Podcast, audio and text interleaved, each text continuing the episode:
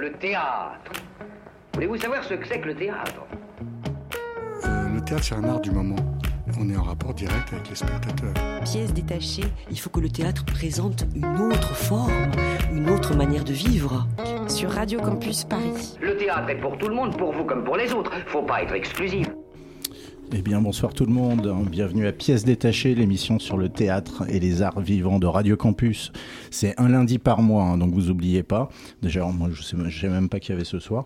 Donc, on est avec Alice, Constance, Julien et moi-même, GuiGui. Et aujourd'hui, bah, on a la joie d'avoir pour l'entretien Julie Timmerman, c'est bien ça ? Timmerman. Bon, bonsoir. Voilà, donc Julie est un petit peu malade, donc vous l'excusez. Non, mais je balance, mais c'est parce que ça va beaucoup tousser pendant l'interview. Il vaut mieux le dire. Oui, il vaut. Bon. Donc c'est pour le spectacle Zoé qui est actuellement au Théâtre de Belleville et ça jusqu'au 29 février. Mais bon, nos deux chroniqueurs de génie en parleront mieux que moi. De génie relatif, mais en phrase qu'on peut. Voilà. Et mais tout de suite, je crois qu'il y a un édito de Julien. Oui. Alors, je voulais aujourd'hui, en édito, vous parler des petites salles, des petits lieux de théâtre, le plus souvent privés, où le théâtre s'expérimente, où les troupes apprennent, se font, se défont. J'avais envie de parler de ce plaisir de spectatrice à entrer dans ces antichambres plus ou moins molletonnées, où l'on patiente avant de se serrer dans des salles parfois austères, dans une cave ou un grenier, auquel on accède comme les complices d'un complot d'un autre temps. Vous voyez tous de quel théâtre je peux parler. Vous avez tous vécu ce genre de lieu. Je voulais juste témoigner d'un amour pour ces salles. Je l'ai donc fait, un peu rapidement, avant d'être rattrapé par l'actualité, puisqu'un président de la République, se prenant à nouveau pour un super ministre de tout, au moment d'appeler au réarmement démographique, entre une annonce sur la lutte contre les drogues et une autre sur l'augmentation des franchises médicales, a annoncé que l'enseignement du théâtre à l'école serait une priorité. On peut vouloir faire plus de place au théâtre en milieu scolaire, le voir même comme un enjeu démocratique, comme une expérience politique, celle qui consiste à donner corps ensemble à une réalité, du fait simplement d'un accord commun, d'une convention. C'est mon cas. Mais comment croire que l'on peut servir l'art, le mettre à disposition de toutes et tous, quand on le projette ainsi du fait d'un prince fade, qu'on l'impose comme un caprice en méprisant ouvertement les artistes, les enseignants, les enseignantes et au final les élèves.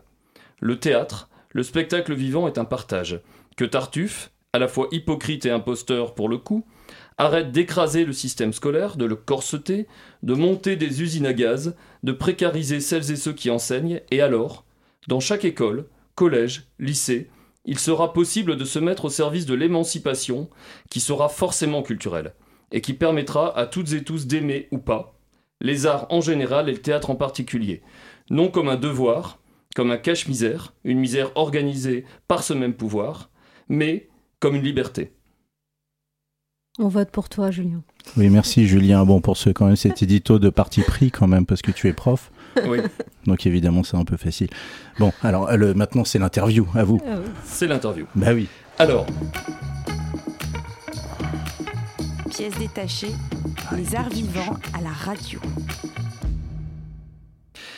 Julie Timmerman, de nouveau bonjour, enfin bonsoir. Bonsoir. On vous reçoit avec plaisir. À ce micro, vous êtes déjà venu récemment pour l'autre émission de spectacle vivant, pour de nouveau parler de Zoé. On va tout de même, pour celles et ceux qui n'auraient pas suivi la première fois, raconter brièvement de quoi il s'agit. C'est un spectacle qui brasse 40 ans de la vie d'une petite fille, d'une ado, d'une femme, qui vit en famille, et ce spectacle explore cet univers de la famille avec ses yeux d'enfant qui évoluent, et c'est ce regard-là qu'on accompagne, avec, on va le voir durant l'entretien, une difficulté, une épreuve, qui va s'étaler dans le temps et qui va à la fois être un obstacle et un marchepied sur lequel cette petite fille Zoé va se construire. Est-ce que Alice ou Julie, vous voulez ajouter des choses pour présenter le spectacle ? Peut-être commencer par une question. Pourquoi ce sujet en fait ? Qu'est-ce qui vous a amené à parler de ce sujet ? Moi j'ai écrit des spectacles très politiques, très engagés par le passé, Un démocrate, Banana Sun Kings, qui forment un diptyque sur la question de la démocratie, de la manipulation en démocratie, des multinationales, donc des spectacles qui veulent être citoyens et engager une pensée critique sur le monde dans lequel nous vivons. Et parallèlement, un soir, je me suis mise à écrire quelque chose, un monologue de 3 pages sur mon enfance, et ça m'a beaucoup amusée, je trouvais ça drôle, une gamine qui, toute seule, jouerait son père, sa mère, qui raconterait aux gens comment ça se passait chez elle. Alors donc c'était très inspiré de ce que j'avais vécu moi enfant, mais évidemment avec un rythme, une fiction à partir de là qui s'est déroulée dans les années qui ont suivi. Voilà, j'ai mis des années comme ça où j'y revenais régulièrement, hein, ça a commencé il y a 7 ans. Et donc c'est devenu une fiction, mais c'est vraiment parti d'une chose que j'ai vécue moi enfant.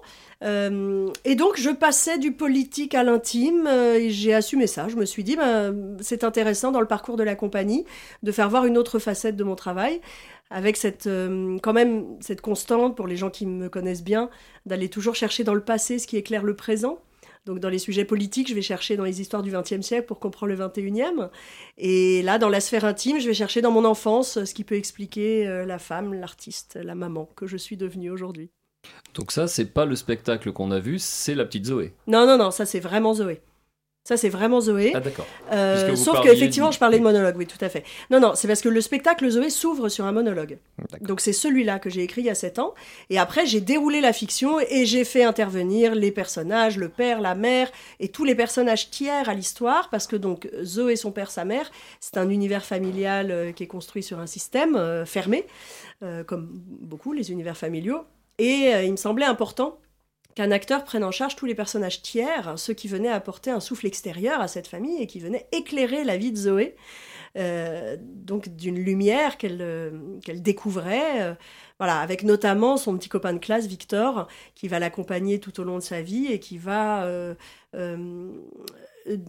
Victor, il regarde la télé, il collectionne les cartes Pokémon, à l'époque c'est pas Pokémon, les cartes de Jeanne et Serge, d'Astro le petit robot, enfin ce qu'on avait dans les années 80, parce que tout ça se passe dans les années 80, le Club Dorothée, etc. Et en même temps, il a cette joie de vivre, cette simplicité dans la vie, cette chose qui est tellement en contraste avec ce que Zoé vit. Parce qu'il faut quand même dire, donc la base de tout, c'est que Zoé a un papa bipolaire. Mmh. Ce qui complique les choses parce que c'est un papa merveilleux. Je pense que le spectacle reflète tout l'amour qu'elle peut avoir pour lui et qu'il a pour sa fille évidemment et pour sa femme, mais ça a fait de Zoé une enfant adulte, une enfant miroir de son père, une enfant qui a du mal à trouver ce qu'elle va devenir vraiment, elle, ce qu'elle a envie de devenir. Et le regard de Victor là-dessus, le regard de sa mère aussi, qui à un moment donné va lui expliquer ce qu'elle a traversé pour finalement se séparer, parce que, comme vous l'avez dit, ça dure sur 40 ans, donc il y a une séparation des parents à un moment.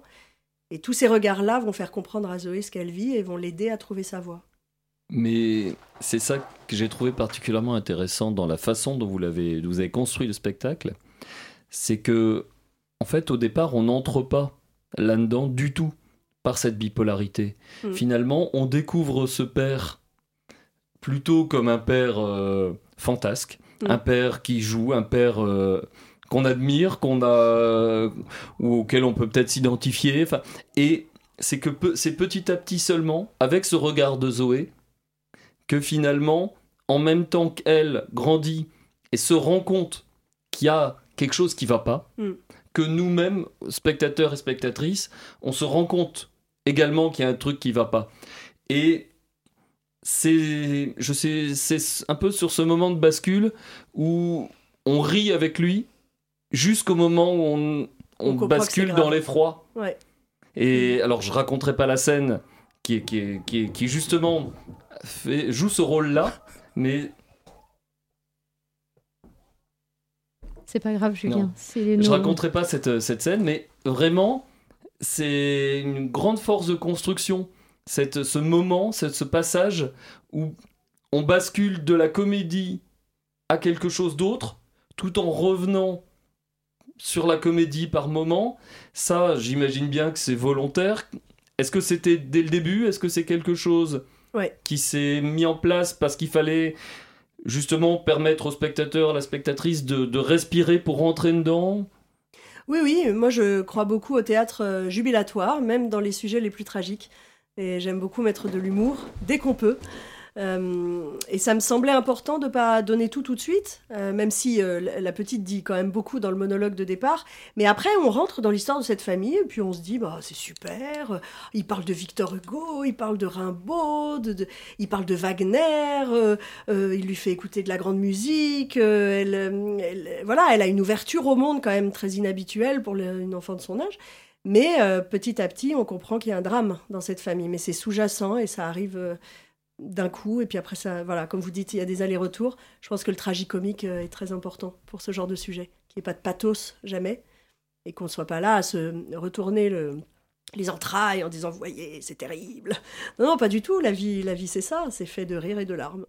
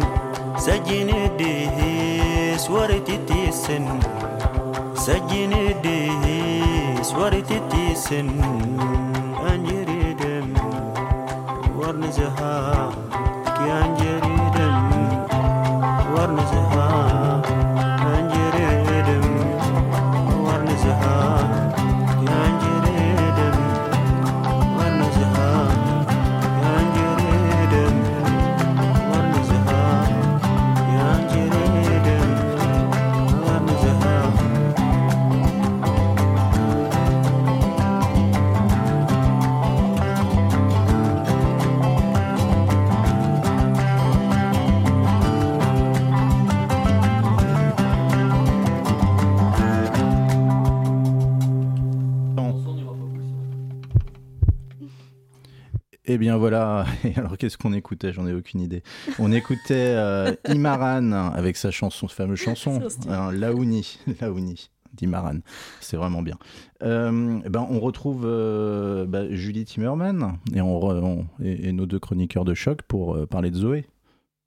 Alors Zoé, elle vit dans une famille qui est donc avec cette... qui a l'air de s'être construite autour de cette bipolarité, et on a Une question qui se pose en fait pendant et surtout après le spectacle, est-ce que pour cette famille, cette maladie est uniquement cette malédiction qui l'a fait exploser, ou c'est aussi la bénédiction qui l'a fait tenir ? Parce qu'on a un peu cette impression-là quand on voit le spectacle, que finalement, c'est aussi autour de ce double caractère du père que tourne cette famille. Oui, alors les psys disent qu'un système familial se construit dans n'importe quelle famille, même dysfonctionnelle. En fait, chacun finit par trouver une place et ça tient à peu près jusqu'au moment où ça pète. Mais ça tient, c'est-à-dire que la mère, ils sont tous les deux comédiens, donc ils ont cette carrière d'artiste à mener. La mère arrive à peu près à la mener, mais elle est entravée tout le temps parce qu'elle passe son temps à soutenir son mari, à faire des dossiers, à tenir tout à bout de bras. Elle dit « je tiens le cadre », mais bon, elle trouve sa fonction aussi au sein de la famille, comme ça. Et la petite est plus l'infirmière de son père, la maman de son père, la femme de son père, et tout sauf l'enfant de son père, sauf quand tout d'un coup il décide que lui-même est un enfant et qu'ils sont camarades de jeu. Donc en fait, il se place toujours à des endroits différents par rapport à elle, il la place à des endroits différents, mais finalement c'est un système qui tient. Voilà. Si ça n'explose pas, on ne sait pas ce que ça devient après, par contre. Mais ça donne l'impression que finalement, cette famille devient une scène, devient un espace de théâtre. Oui, alors la bipolarité, en plus, est très, très théâtrale, très spectaculaire, puisque les gens passent d'une grande euphorie à une grande dépression. Donc je trouvais que c'était une maladie qui se prêtait bien à ça. Je me suis demandé si j'allais décaler, justement, par rapport à l'autobiographie, et faire de lui un artiste peintre, sculpteur. Bon. Et finalement, je trouvais que le théâtre était très intéressant pour parler de cette maladie-là. Voilà, c'est quelqu'un de très spectaculaire en soi. Donc c'est vrai qu'au sein de la famille, on rit, on pleure, on s'engueule, il se passe plein de choses très hautes en couleurs. Voilà. Et par rapport à la mise en scène, au parti pris, est-ce que vous auriez des choses à dire par rapport à ça ? Moi, j'ai choisi de tout centrer. Quand j'écris, je pense déjà comment on va représenter la chose, parce que j'écris pour une troupe. Et j'ai tout centré sur la cuisine. Donc, on a beaucoup de scènes de repas, parce que c'est vraiment un lieu, dans tous les appartements, les maisons, la cuisine est un lieu très important. Et c'est là où on se met à table. Et donc, ça se passe autour de cette table de repas. Mais en même temps, on a un cadre au sol, on a des tulles qui apparaissent, qui représentent un peu le flou qu'il y a dans la tête du père, ou des voiles de bateau, parce que voilà, il y a tout l'univers du bateau, de l'eau. Et puis, ça symbolise cette dépression qui envahit tout l'espace. Et puis, tout autour, on a des cantines de théâtre, des costumes de théâtre, une coiffeuse de théâtre. Et ça, c'est parce que il y a un méta-théâtre dans le spectacle, c'est que en fait Zoé, elle a 43 ans quand elle commence le spectacle et elle écrit un spectacle sur son enfance. Elle est devenue elle-même autrice, metteuse en scène et elle écrit un spectacle sur son enfance. Donc on a tous ces éléments du théâtre en fait qui sont vraiment une mise en abîme. Théâtre dans le théâtre, c'est à la fois les cantines de théâtre des parents, de leur compagnie, et à la fois et à la fois les cantines de théâtre de Zoé qui fabrique son spectacle, et en même temps sur les cantines, il y a écrit Idiomécanique Théâtre qui est le nom de ma compagnie. Donc on est vraiment dans la mise en abîme, la mise en miroir de tout ça. Et alors, justement, ce décor, parce que ce décor, il a été conçu au moment de l'écriture, vraiment pensé, c'est fantastique la façon dont le décor épouse les dynamiques du spectacle. Les dynamiques des différentes scènes. Oui, c'est James Brandily qui est le scénographe du spectacle. Non, lui, il est arrivé plus tard sur le projet. Mais disons qu'il lit énormément la pièce et il s'inspire vraiment de tout ce qu'il sent en lisant. Et il sent les mots qui reviennent. Il a une sensation de l'espace en lisant la pièce. Il faudrait lui demander exactement comment ça fonctionne dans sa cervelle. Mais à partir de là, il m'a très vite dit « il faut des choses qui paraissent dures et qui sont molles ». La table. Par exemple, on va pas dévoiler. Mais la table, c'est formidable. Il ne dévoile pas tout. Je dirais rien. Non, mais c'est simplement l'idée qu'on a l'impression que les choses sont solides, que ça tient, et ça tient pas. Oui. Voilà. Donc c'est comme dans La Noce chez les petits bourgeois de Brecht, les meubles se cassent au fur et à mesure. Et par rapport à la distribution, est-ce que vous aviez aussi des choses à dire ? Alors très vite, parce que moi j'avais écrit pour des gens plus âgés parce que c'était bon, ma famille, voilà, mes parents sont un peu plus âgés, etc. Et puis en fait je travaille depuis 7 ans avec les mêmes, j'ai constitué une troupe et je les ai regardés, je me suis dit en fait ils seraient très très bien dans les rôles. Donc il y a Anne Cressent qui joue la mère, Mathieu Desfemmes qui joue le père, Jean-Baptiste Verquin qui fait donc tous ces personnages tiers, hein, extérieurs. Et puis je me suis dit tiens, dans ce spectacle je ne vais pas jouer, parce que d'habitude je joue dans mes spectacles. Et je me suis dit, bon, c'est une histoire personnelle. Pour une fois, ça me ferait du bien de voir mon spectacle et de le construire tranquillement avec quelqu'un qui jouerait, entre guillemets, mon rôle. Et donc, j'ai retrouvé une amie avec qui on a fait l'école de théâtre, le studio théâtre d'Anières quand on avait 20 ans, Alice Le Strat, et qui donc joue Zoé. D'accord. Donc, j'ai pas écrit pour eux. Mais après, comme ils sont arrivés dans le projet, voilà, il y a 3 ans, je sais pas, à peu près, je me suis mise à écrire en les ayant en tête. Et la petite Zoé, du coup, ça découle de... Alors, petite Zoé, c'est un diptyque. En fait, Zoé et petite Zoé. Petite Zoé, je joue seule sur scène. Je joue une dizaine de personnages. Contrairement à Zoé qui se passe sur presque 40 ans de vie, petite Zoé se passe sur une année scolaire, l'année de CM2.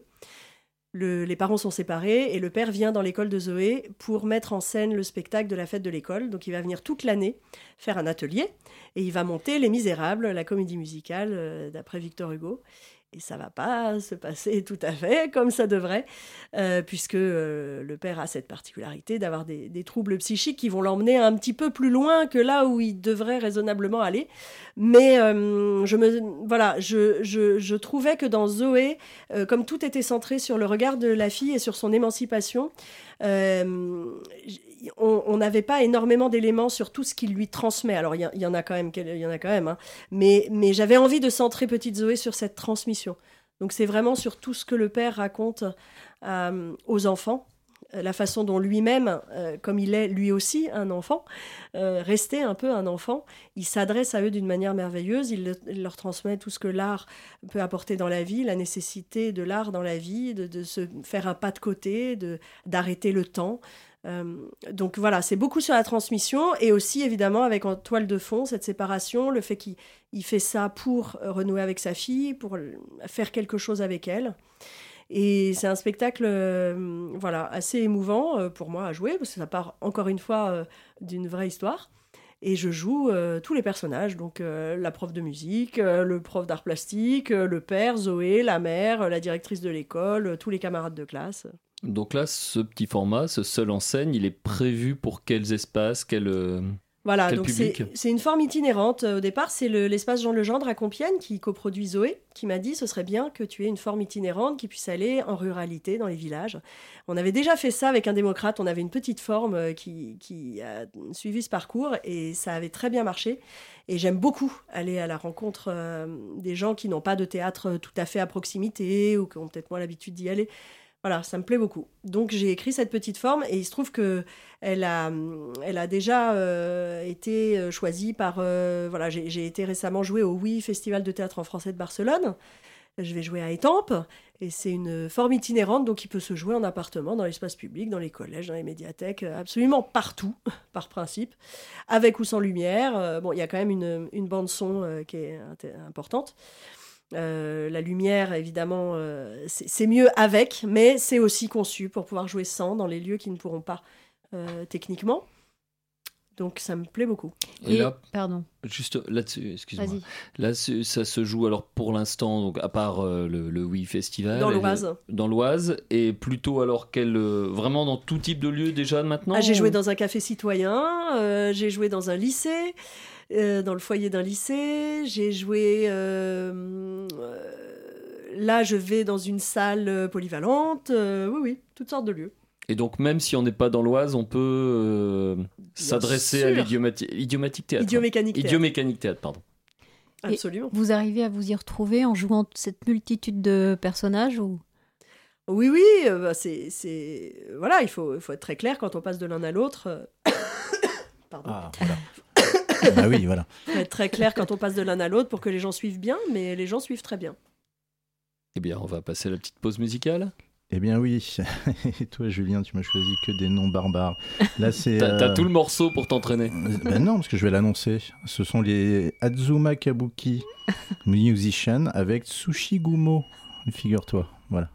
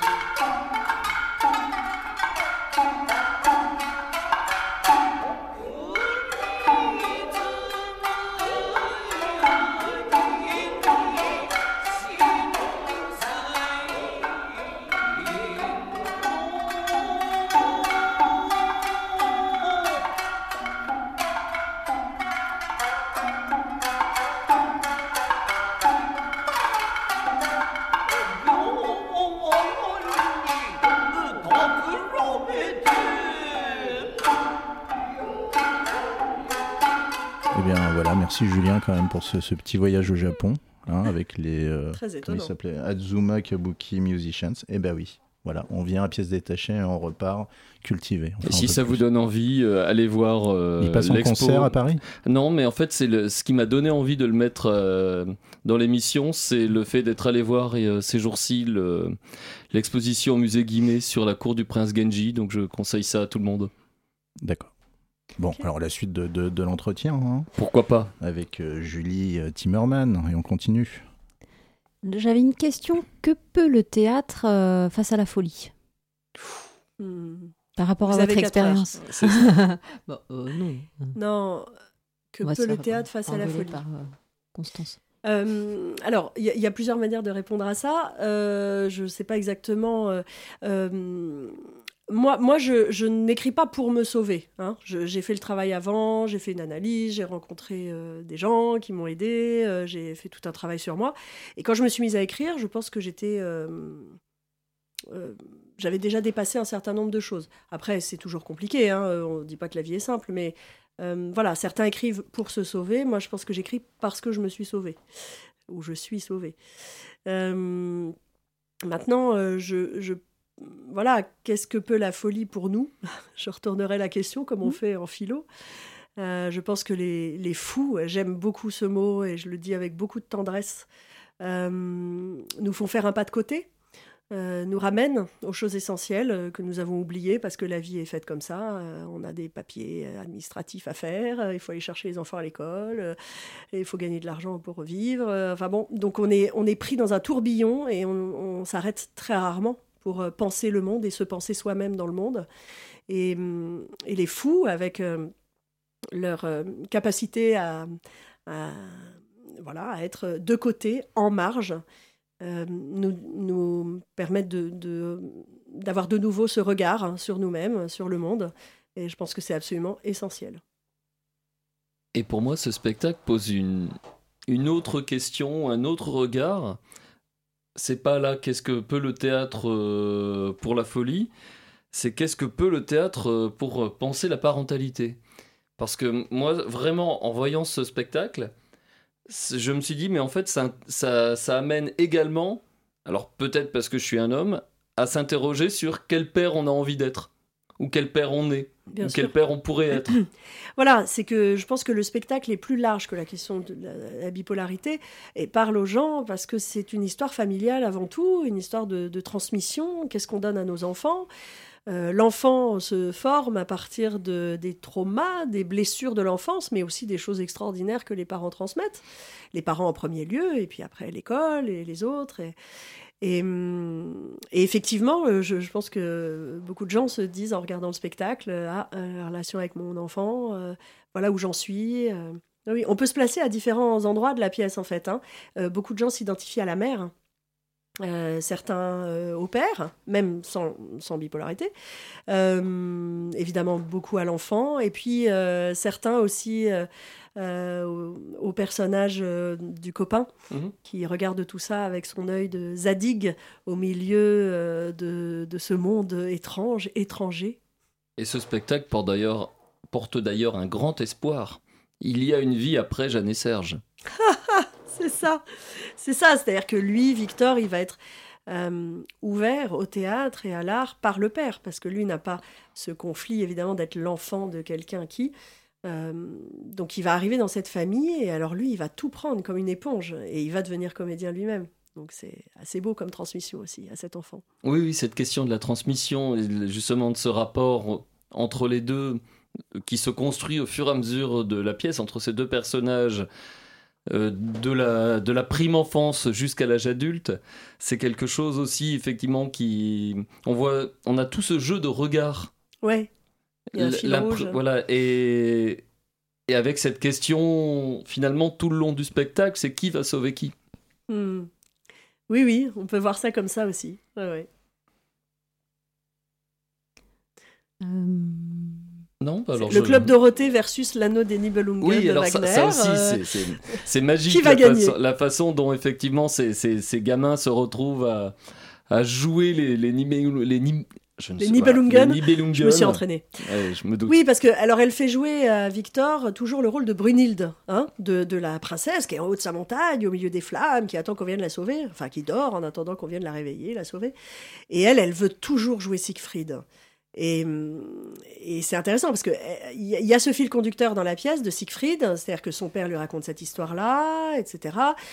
Ça revient régulièrement dans la pièce et puis à la fin, elle va devenir le chevalier Siegfried qui doit affronter sa peur. Et voilà, alors je ne sais pas si je peux dire ça. Enfin oui, la question est de tuer le père dans cette pièce quand même. C'est ça la grande question. Et c'est intéressant qu'elle veuille toujours jouer le chevalier. Et elle dit d'ailleurs, au théâtre, on peut être qui on veut quand on joue. Oui, parce qu'en étant le chevalier, elle est le père aussi.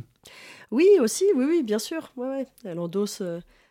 Mais qui va sauver qui, c'est intéressant. Siegfried va sauver Brunhilde, mais Brunhilde va sauver Siegfried aussi. Vous en dites trop. Mais en tout cas, c'est vrai, parce que là, on arrive à la fin de l'interview... Vraiment, vous avez jusqu'au 29, c'est ça ? 29 février. 29 février pour voir le spectacle au Théâtre de Belleville. Au Théâtre de Belleville, mais il y a aussi, je vois l'espace culturel Boris Vian aux Ulysses, que je connais bien, donc le 6 mars. Et puis le centre culturel Marcel Bachet à Saint-Michel-sur-Orge. Ah oui. Et le 10 et le 11 mars. Et le Théâtre des Deux Rives à Charenton-le-Pont le 15 mars. Voilà, c'est ça. Et vous avez d'autres dates ? Oui, on a une quinzaine de dates de tournée aussi en région. En Avignon aussi, non ? Alors voilà, on va reprendre le spectacle à Avignon, mais avant ça, je voulais juste dire qu'on a une belle tournée suite à ces 2 mois à Paris, parce qu'on est le projet retenu par la Fédération des associations de théâtre populaire, qui est une fédération formidable, qui a différents lieux en France, surtout principalement dans le Sud, mais pas que, et qui chaque année choisit un texte de théâtre contemporain. Pour le coproduire. Bravo. Et cette année, c'est nous. Voilà. Et ça va avec une série de dates. Et donc, nous reprenons le spectacle au Festival d'Avignon, à la Factory Théâtre de Loul. Ce sera à 11h05 du 29 juin au 21 juillet, puisque toutes les dates du festival ont été décalées à cause des Jeux Olympiques. Et voilà. Donc, on sera un mois là-bas pour ceux qui font un tour dans le coin. On fera un saut. Et on peut également vous voir sur scène Olympique. Le 23 mars à l'Université de Paris-Saclay pour un autre spectacle, Un démocrate. Voilà. Si vous voulez nous en parler rapidement. Oui, Un démocrate est un spectacle qui tourne depuis 7 ans, 8 ans, bientôt maintenant. J'ai découvert un personnage que peu de gens connaissaient, qui s'appelle Édouard Bernays, qui était le neveu de Freud, double neveu de Freud, et qui a inventé des techniques de manipulation des masses. Alors, il a vécu 103 ans à New York, et il a toujours dit qu'il faisait ça pour la démocratie. Donc la manipulation des masses était pour lui un élément très important de la démocratie, parce que pour la première fois, et dans son raisonnement ça se tient, on s'interrogeait sur la psychologie des masses. Et on se demandait comment les amener à voter pour quelqu'un, à fumer des cigarettes, à acheter tel produit, etc. Bon. Alors, par exemple, il a découvert que Lucky Strike avait... pardon, il y a un problème ? Non, mais j'entends plus à votre voix dans le... Moi j'entends. D'accord. Ok, c'est bon, alors c'est mon casque. Voilà, le patron de Lucky Strike avait fait un paquet de cigarettes vertes. Le vert n'allait pas au teint des femmes, donc ça posait problème pour vendre des cigarettes. Et il a fait un bal vert. Voilà, il a mis le vert à la mode. Donc c'est un type qui avait des idées comme ça. Pareil, il a été voir les suffragettes, il leur a dit que représente la cigarette pour vous. Enfin, il a été voir son oncle Freud, que représente la cigarette pour la femme. Freud a dit le phallus. Et donc il va voir les suffragettes et il leur dit: vous voulez voter comme les hommes, vous voulez être à l'égal des hommes, alors fumez comme les hommes. Donc c'est vraiment quelqu'un qui a eu ces idées de génie qui sont surexploité aujourd'hui, et voilà. Et Goebbels lisait ses livres, hein. Preuve quand même que la manipulation des masses, que ce soit dans nos démocraties entre guillemets ou dans les dictatures, c'est toujours basé sur les mêmes principes. Est-ce que vous êtes actuellement en train de manipuler nos auditeurs ? Bien sûr, depuis le début, ça se voit. Parce que je me sentais pas très bien, moi. Et c'est d'autant plus intéressant que c'est aussi un personnage qui apparaît dans plusieurs des légendes complotistes. Ah donc oui. C'est d'autant plus intéressant d'avoir ce regard justement qui se veut en tout cas d'abord historique. Tout à fait. Tout est vrai dans la pièce, absolument tout. Je n'ai rien inventé. Et voilà, non mais à travers ce personnage, je veux évidemment développer la pensée critique et que les gens se questionnent sur l'état de nos démocraties aujourd'hui. Mais on le fait sans dire aux gens ce qu'ils doivent penser, sans donner nos opinions, simplement en donnant le fruit de nos recherches sur Édouard Bernays. Eh bien, Julie Timmerman, merci beaucoup d'avoir été avec nous ce soir. Merci à vous de m'avoir invité. Merci. Qu'est-ce qu'on se fait ? On se fait un peu de musique, Constance ? C'est parti. D'accord. Pour la musique. Voilà.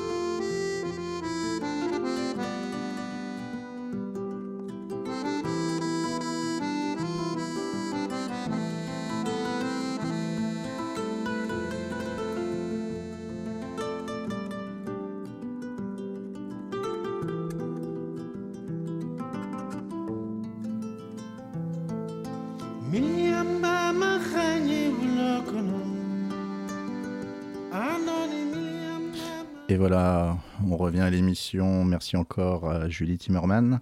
Et on écoutait Ablaye Sissoko et Cyril Brotteau dans Miliamba. Très beau.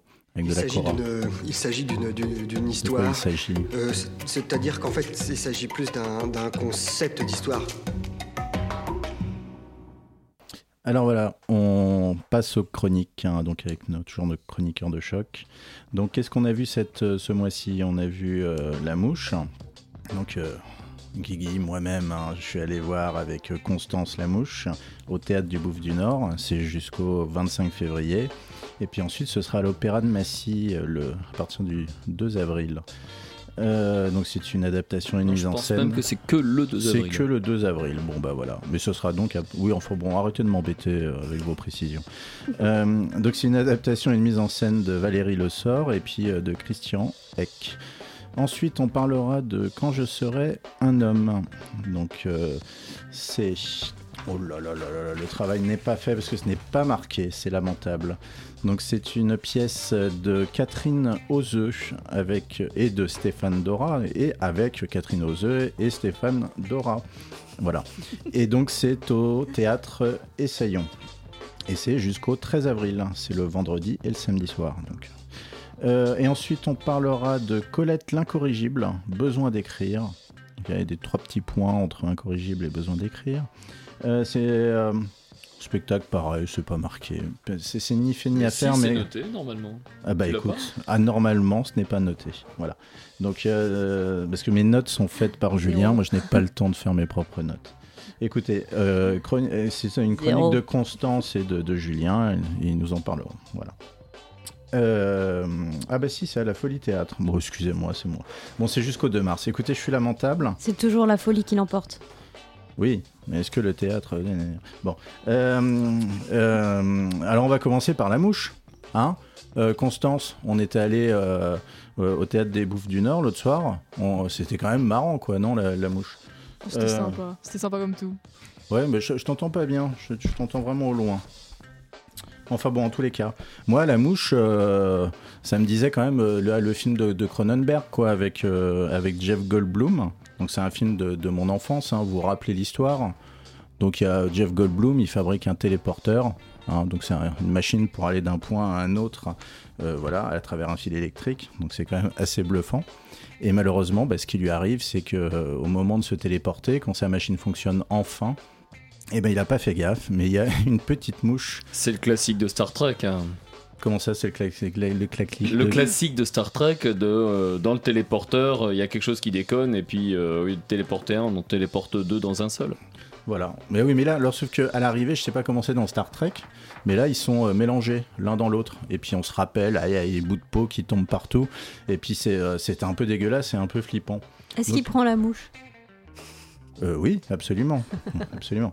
Et donc, nous on arrive avec Constance pour aller voir ça. Enfin, moi avec Cronenberg en tête.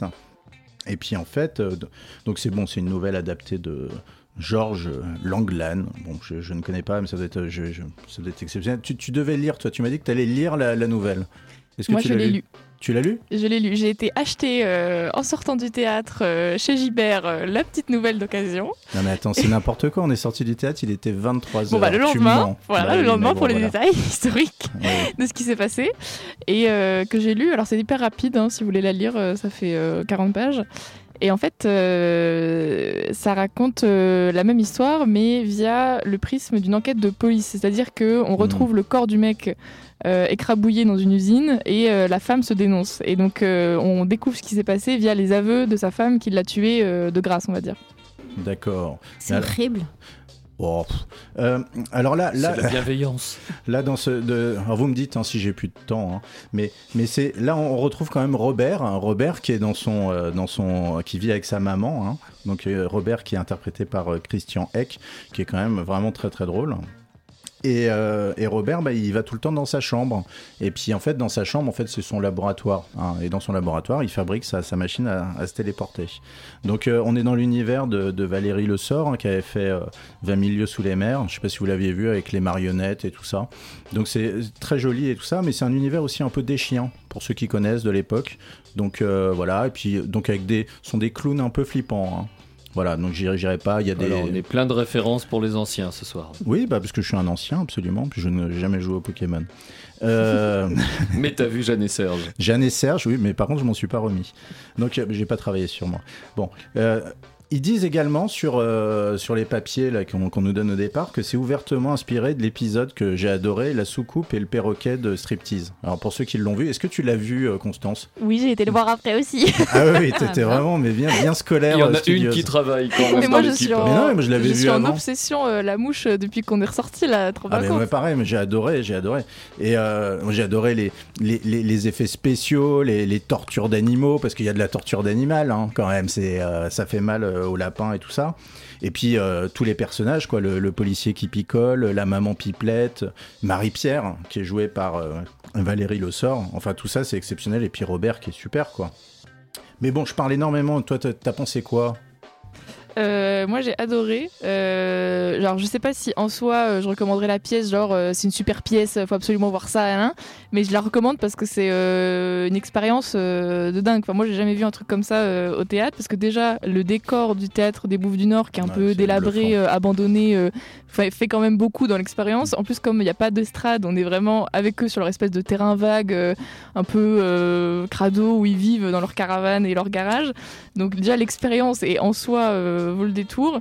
Et puis je trouvais que du coup en ayant lu la nouvelle après, pour le coup il y a une vraie c'est pas juste une adaptation quoi, ils ont vraiment apporté un truc, et en apportant en fait totalement cette relation mère-fils qui n'existe pas du tout dans la nouvelle, qui, je n'ai pas vu le film parce qu'il me fait absolument mourir de peur rien que de voir la bande-annonce, mais a priori il n'existe pas non plus dans le film, et donc ça apporte vraiment un truc. Et moi en fait pendant toute la pièce je me disais c'est quand qu'il se transforme en mouche, et tout, et en fait ce moment on n'arrive pas, donc ça faut peut-être le savoir, c'est qu'en fait il y a une légère transformation avec des petits pustules et tout, mais il est jamais déguisé en mouche le mec quoi. Non mais il est jamais déguisé en mouche, je m'en attendais. Moi je m'attendais à un truc dans le film, ça devient pas une il est pas déguisé en mouche. Non mais par contre excuse-moi, là t'es de mauvaise foi, il y a quand même des effets spéciaux hallucinants qu'on va peut-être pas raconter, mais il a quand même des super. Ce que je veux dire c'est que le phénomène de oh putain il y a une mouche dans le truc arrive relativement tard dans la pièce, et en fait il y a une heure, la pièce dure quand même 1h45, 2h qu'on ne voit pas passer trop, mais en fait il y a quand même une bonne heure, 1h30 de mise en place etc, et qui est très drôle et assez impressionnante. Et en effet il y a quand même pas mal d'effets spéciaux qui sont faits devant nous, donc ils assument le fait que ce soit un peu du bricolage et tout, mais au moins ils le font devant nous et c'est quand même vachement sympa. Et il y a en plus un chien qui joue dans la pièce en chair et en os, ce qui ajoute énormément à la pièce également. Oui, absolument, il y a chien qui est lui aussi télétransporté. Donc bref, je pense que c'est aussi facilité par le fait que le livre soit pas très connu de base, donc forcément on est un peu... Le film est très connu, mais le livre en soi, L'Angelane... qui se rappelle de l'Angelane quoi. Mais non, mais je savais pas, moi je croyais que c'était un film, moi je croyais que c'était Cronenberg. Donc je pense qu'il avait inventé Goldblum, ouais. D'ailleurs c'est le meilleur film de Goldblum je pense. Bon, en tout cas c'est facile d'adapter le livre dans le sens où le livre est quand même moins connu que le film, mais bon bref. Et du coup c'était quand même assez impressionnant, Christian Hecq, faut-il en dire plus ? Exceptionnel. Oui, non, vraiment fabuleux. Et, et le décor aussi était incroyable. Bref, c'était super génial. Le seul petit bémol, c'est que c'est un peu gore sans raison, peut-être. Genre, à un moment, il dépece un lapin, je sais pas trop pourquoi. Ouais, donc moi ça, j'ai bien aimé. Il y a toujours une bonne raison de dépecer un lapin. Ouais, bof, il y avait des gens qui se cachaient un peu les yeux devant, c'était un peu long. Oui. Bon, mais dans l'ensemble, je suis contente de l'avoir vu. Donc pour moi, c'est un grand oui. Et bah oui, bah moi, pareil, c'est un grand oui. Et c'est jusque quand ? Et ben, c'est jusque. Bah, j'ai jeté mes trucs par terre. Alors vous êtes à chaque fois, vous me posez les questions, c'est jusqu'au 25 février et seulement le 2 avril à l'Opéra de Massy. Et sinon le 25 février c'est au Théâtre des Bouffes du Nord. D'accord. Donc voilà. Ensuite, alors qu'est-ce qu'on a vu d'autre ? On a vu Quand je serai un homme. Alors Alice, t'en as pensé quoi ? Parce que je suis allé avec toi au Théâtre de l'Essaïon. Théâtre Essaïon, pardon. Oh. Avant de donner mon opinion, j'ai regardé un petit peu. Non, mais j'ai regardé un petit peu de quoi. Enfin, dans le dossier de presse, j'ai creusé. Alors, c'est le volet d'un diptyque autour de la transmission aussi. Il y a d'abord eu un premier diptyque. Après, quand je serai grande, tu seras une femme, ma fille.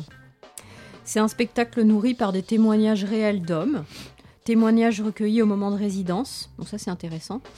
L'intention est de tisser une trame fictive à partir du vécu d'homme pour faire entendre les paradoxes des personnages en jeu, tout ce qui s'intercale entre les actes et les paroles, entre les vies et les représentations qu'ils s'en donnent.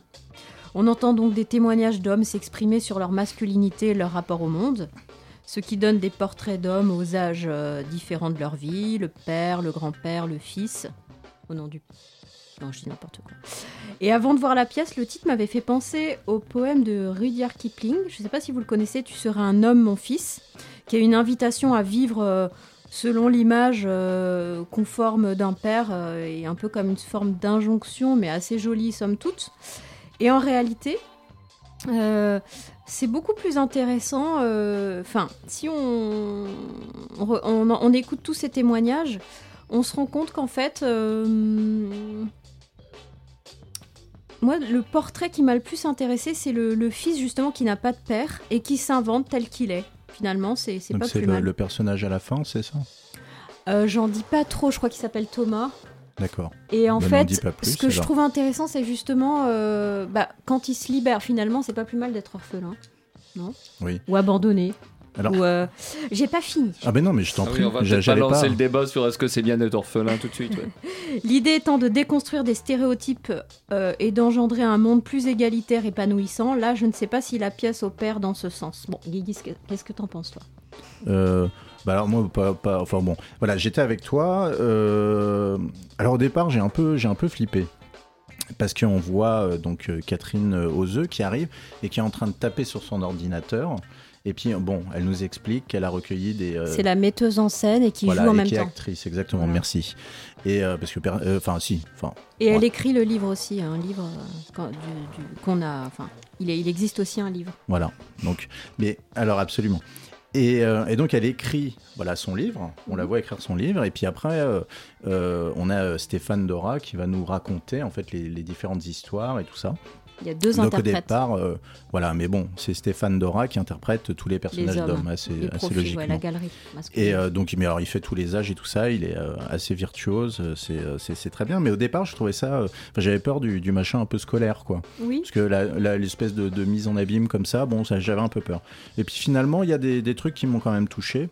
Enfin, moi, ce qui me plaît évidemment, c'est que souvent, on a des hommes qui veulent bien faire, qui ont des idées plutôt sympatoches et puis en fait qui se foutent dedans tout le temps. Il y a l'homme qui aime ses enfants et puis qui finalement peut jamais les voir. Il y a, il se rate quand même dans les grandes longueurs. Enfin bon. Et puis bon. Il se rate en grand. Il se rate, voilà. Et alors bon, je suis quand même curieux. Moi, je serais curieux d'aller voir quand je serai grande. Tu seras une femme. Quand tu seras grande, je sais pas. Tu seras une femme, ma fille. Et donc, il paraît que c'est un diptyque. Ça marche très très bien quand on voit les deux. Bon, pourquoi pas. Et puis la découverte aussi du théâtre Essaïon, là, dans son sous-sol, sa cave. Ouais. Et puis ce petit truc mystérieux quand même, c'est que pendant qu'on faisait la queue, on attendait le début du spectacle. De l'autre côté, il y avait un cabaret. Et je me demande quand même ce que c'est ce cabaret. Ça donne envie. Enfin voilà. Et mais au-dessus, il y avait des gens qui dansaient. Peut-être, je sais pas. Mais c'est également au Théâtre Essaïon le deuxième volet ? Ah, le deuxième volet, je ne sais pas. Elle l'a pas précisé, mais c'est mais bon, ça passe. Donc voilà. Donc, mais alors.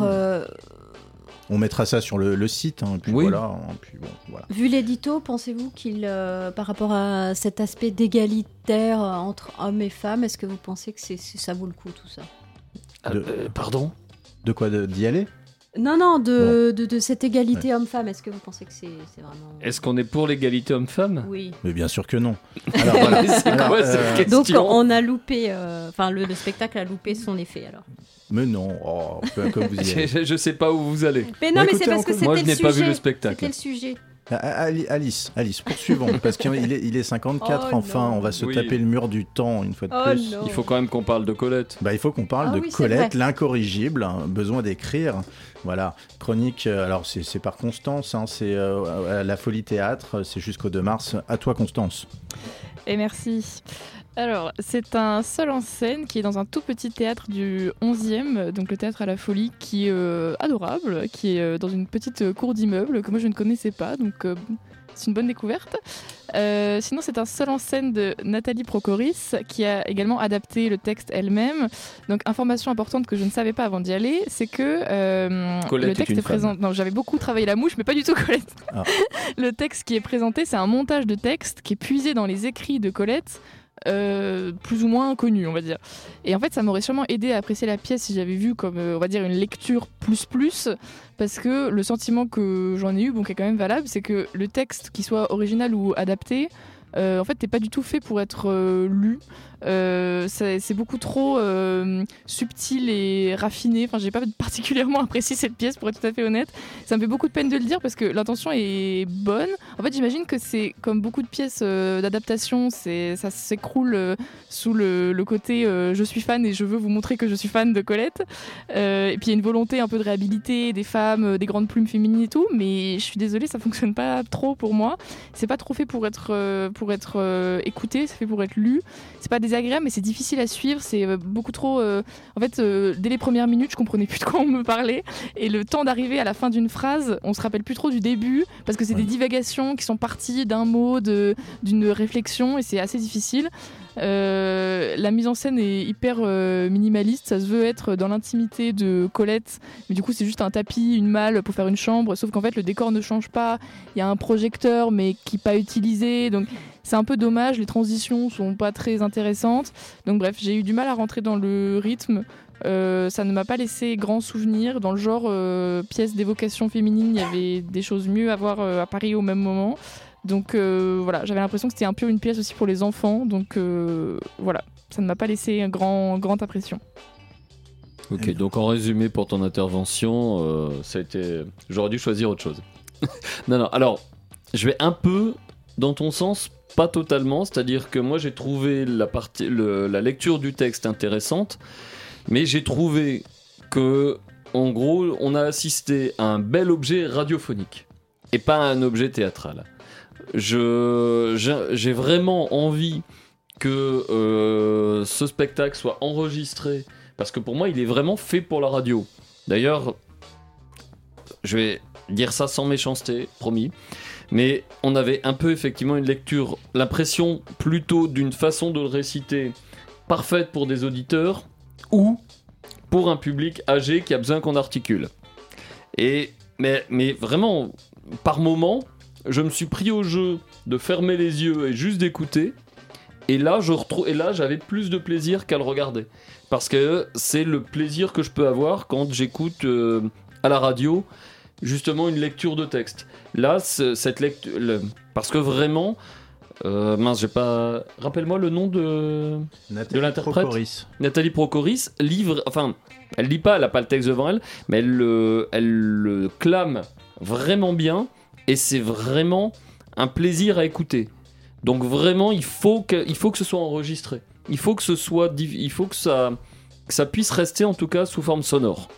Mais effectivement, je le conseillerais pas forcément pour l'aspect théâtral. Pour moi, c'est très bien, mais ça valait pas forcément le coup d'être sur scène. Bon, bah, mais je vais quand même y aller. Voilà. Eh ben, t'as bien raison. Bon, bah, vous avez tout dit, Alice, oui. Tout dit. Oui. Voilà, bah très bien.